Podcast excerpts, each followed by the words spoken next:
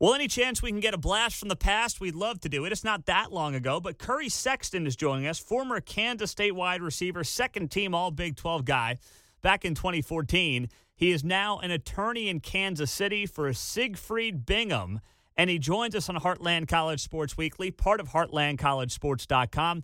I'm Pete Mundo. And before we dive into a lot of great issues with Curry Sexton, please take a moment out, guys. Leave us that rating, review, subscribe to this show. Uh, we are getting more of those every day. We've got 370 ratings on iTunes. And if you can take a moment out and leave one, it will help us tremendously. And I'll send you a free Heartland College Sports Koozie in the mail when you leave me a rating and review and send me a screenshot of that rating and review to Pete Mundo, M U N D O, at heartlandcollegesports.com. That's how we continue to beat the athletic uh, ESPN, CBS in terms of Big 12 podcast rankings. It's because of you guys. I can't thank you enough for doing that, for being a part of it.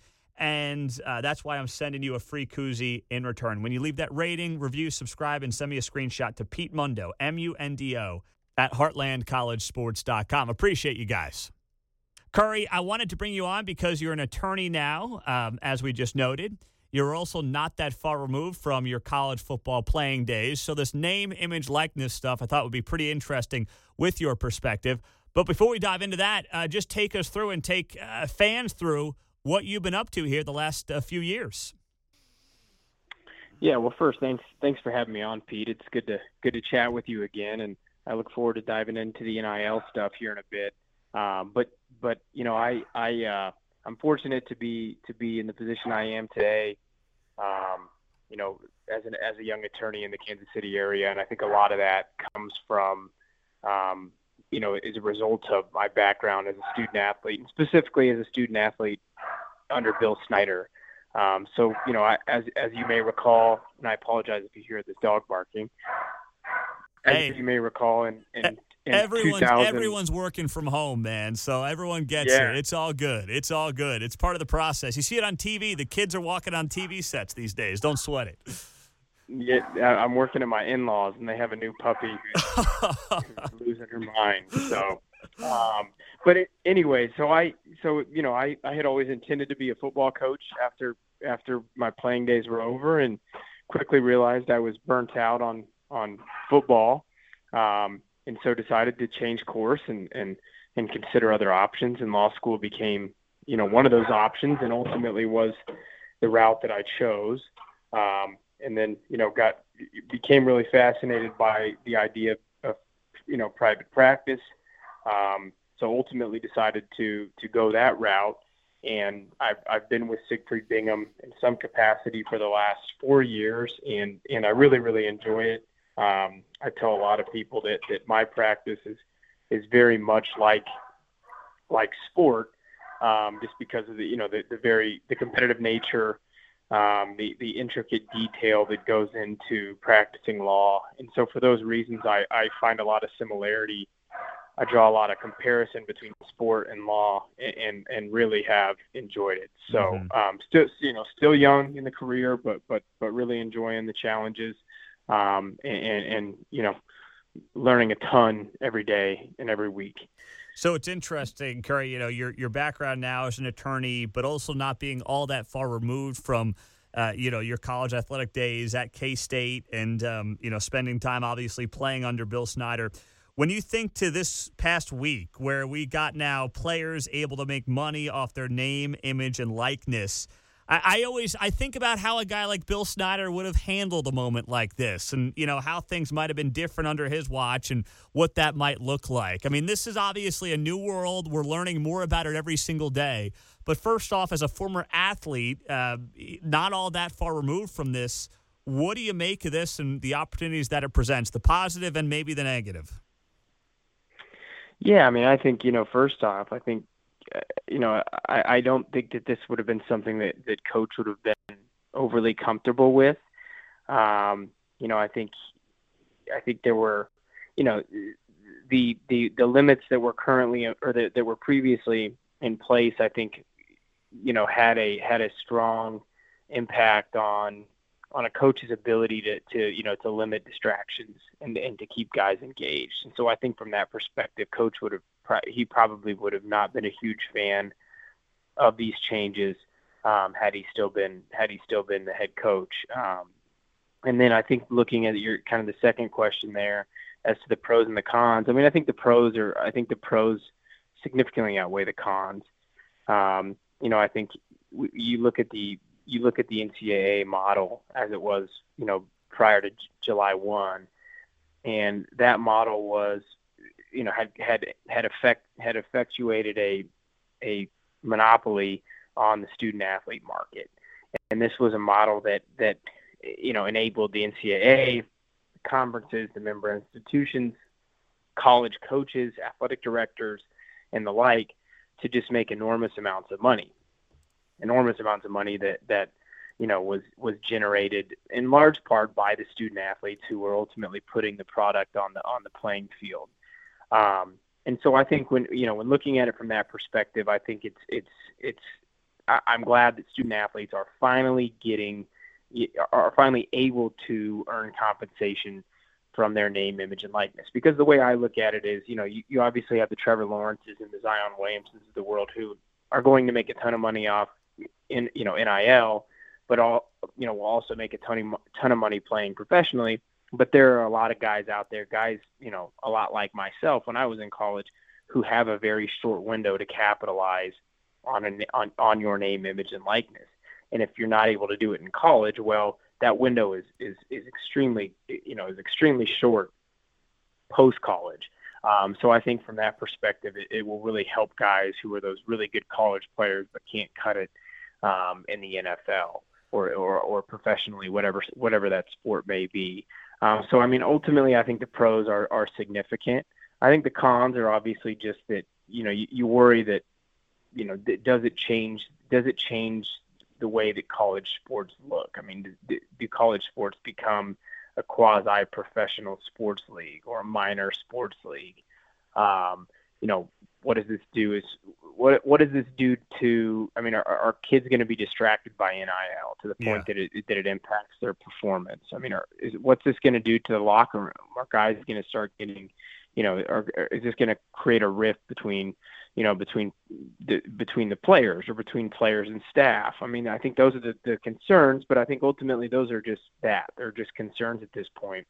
We don't know what that will look like, and I think at the end of the day, allowing players to capitalize on their, you know, on on their name, their image, their likeness is something that's been desperately needed for a, for a long time, in my opinion. Do you feel like Curry? I mean, were you a guy? You were, I mean, a really good player, obviously, second team All Big Twelve.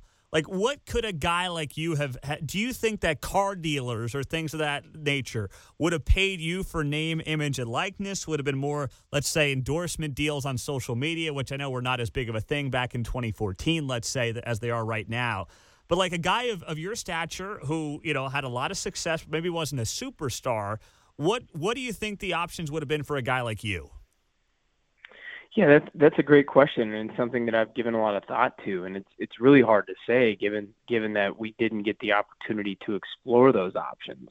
Um, but but in, in in my experience at K State and seeing what guys were able to do um, post college, I think there would have been you know there would have been a lot of opportunities in the Manhattan area and throughout the state of Kansas. Um, you know, I know that for instance, one one local car dealership ran some ran some commercials and ads with Collin Klein and Chris Harper after after they graduated, after, you know, following the 2012 season. Um, I personally had, you know, Opendorse is a is a is a company that's very very prominent right now in this NIL world. Um, you know, working with working with universities kind of as a third party to to facilitate these marketing relationships for student athletes. I worked with Opendorse after I graduated, you know, putting out ads on my Twitter account um, for you know for, for various companies. Um, and so so that's that's something that I think would have been a possibility because obviously student athletes generally have a have a you know more substantial following than the you know than, than the you know non-student athlete than the than the fan maybe. Yeah. Um, so I think that you know there would have been possibilities there, and I think you know from my perspective, I think being from a you know from a small community nearby Manhattan, I think I would have had opportunities back in my hometown just because I come from a you know come from a small town where people generally don't go play college football at a high level. Um, and and I've seen you know Cody Whitehair obviously is, is a is a you know really good NFL player, but he's had significant opportunities back in our hometown um, post post college. So I think the opportunities would have been they would have certainly been out there. Um, you know, I think you know K State kind of has a unique community. I think there's there's a you know obviously robust support, but I think there's also a lot of a lot of you know money out there. And so I think it would have just been a matter of finding the right relationships and and and, and going out there and, and marketing. Um, but at the end of the day, I think you know that, that's that's what's exciting about it is that nobody really knows what that looks like. Mm-hmm. No, no, no one does. So now, Curry, as you look at this thing going forward, I mean, Coach Klieman is uh, obviously the man now in Manhattan. He's in charge of the operation. You mentioned that Coach Snyder may not have been a great fit for this environment. Uh, what do you make of then what Coach Klieman's going to have to do to help these guys navigate this? And based on what you know about the program and Coach Klieman himself, uh, h- how do you think that will go? Yeah, I think I think Coach Klieman. Um, I think I think the staff will probably try to get out in front of it. I don't think you really have a choice at this point. Um, the way that the you know the way that universities, the way that, that programs handle this NIL stuff is gonna is gonna play a huge role in, in how they recruit in the coming years. And so I don't think schools have any any choice but to do everything they can to facilitate relationships for the student athletes and to, to help the student athletes market themselves, but to help them do it in a way that, that you know protects them in the end and, and makes the most sense for them as individuals. And I don't have really any doubt that Coach Klieman and his staff will do that. Um, mm-hmm. now the interesting thing is that that you know the, the the legislation out there right now is is all over the place and and there's you know there it's sort of it's sort of a free for all um, I think is is a is a good way to characterize it. Um, you have you know you have 10 or 15 states where where kids can right now can can earn you know compensation from their name, image, and likeness, and and be subject to state laws, state laws that are in place that that, that went into effect or had the option to go into effect last you know last week on July 1st. And then you have a significant number of states where there there aren't laws in place, and so then it becomes a little bit trickier. I mean, from from an individual school perspective, because you're not you don't have any state legislation to rely on. So you're you're the only thing you can then rely on is the limited guidance that the NCAA put out that basically said, you know, we're we're we're removing these previous amateurism restrictions. Um, you know, pay for play is still prohibited. Look to your state laws or or you know or individual school you know rules. And so then it then it falls on the school to make sure that they're providing opportunities for their student athletes that aren't going to then cause problems with the NCAA. Yeah. Um, so I think that you know that presents a unique, you know, that presents a unique challenge for schools like Kansas State. Um, but at the same time, when considering the, the recent Supreme Court decision and, and and the Alston case, I don't know how, you know, I don't know what the NCAA's palette for challenging or for you know for for really strongly regulating the NIL stuff is going to be in the short term. So it's it's a really really interesting time right now for for for collegiate sports, um, given the developments of the last couple weeks. No, it is. It is fascinating. It's going to be a lot of fun to follow, uh, and we appreciate you kind of chiming in on this and giving us your perspective. Uh, I, I, do want to ask you though, when you look at where this program is right now, Curry, and you think back to you know where you guys uh, were. I think about that 2012 season that now is almost a decade old at this point. A team that could have played for a national championship. In fact, the guy that you just mentioned earlier, Chris Harper, he said recently that he thinks that you guys would have won the national title over Notre Dame had you beaten uh, Baylor that year. When you think about Chris Klieman, where this team has been, where it can go, how does Kansas State get it to that level once again, or what what is the what is the strategy have to be to at least have that opportunity in today's very difficult Big Twelve? Yeah, I think it, it all boils down to, to program building you know, I think I, I've been I've been a huge fan of Coach Klieman and his staff since they you know since they were brought on board a couple of years ago. Um, you know, I think they've they've shown some some really good things in the first couple of years, but I think that the the way last year ended, I think kind of left a sour taste in, in everyone's mouth. Um, and so I think this is a you know this is a pivotal season. This you know going into year three, we beat OU in back to back seasons, but you know finished you know on a big losing streak last year. Um, you know, there, there's there's reason to be excited. I mean, you're bringing back a guy who who is you know who's a fifth year starter, essentially, um, and, and bringing back a number of really you know strong contributors around him. Um, but but ultimately, you know, at Kansas State and, and Coach Snyder, you know, laid the you know laid the blueprints for it. You you're not getting the high you're not you're not necessarily getting the caliber of athlete that they're getting at, at other schools in the Big 12 or throughout the country. And so building a program is the way to compete. Building building a program with guys who are gonna you know gonna develop into strong contributors by the time they're juniors and seniors is is is vital. Um, and I, and I don't know I don't know you know what that looks like in 2021 given the given the changes with the transfer portal and everything else. So so these coaches are going to have to get creative with how they build their program mm-hmm. um, because you're seeing guys leave It's such a high clip. Um, so now it's a matter of making sure that you're finding high school high school recruits who are going to come and going to stay and then mixing that in with you know with transfers um, with you know still with with your JUCO guys and, and trying to make sure that, that you're you know that you're creating a culture that's gonna you know incentivize guys to stick around. Yeah. And so to me, that's the biggest thing is just getting guys who can who are going to come in and develop and stick around for the long haul. Um, because you know you don't get you don't get guys like Deuce Vaughn every year. You don't get a three star recruit from Texas who turns into a ter- quickly turns into a phenom.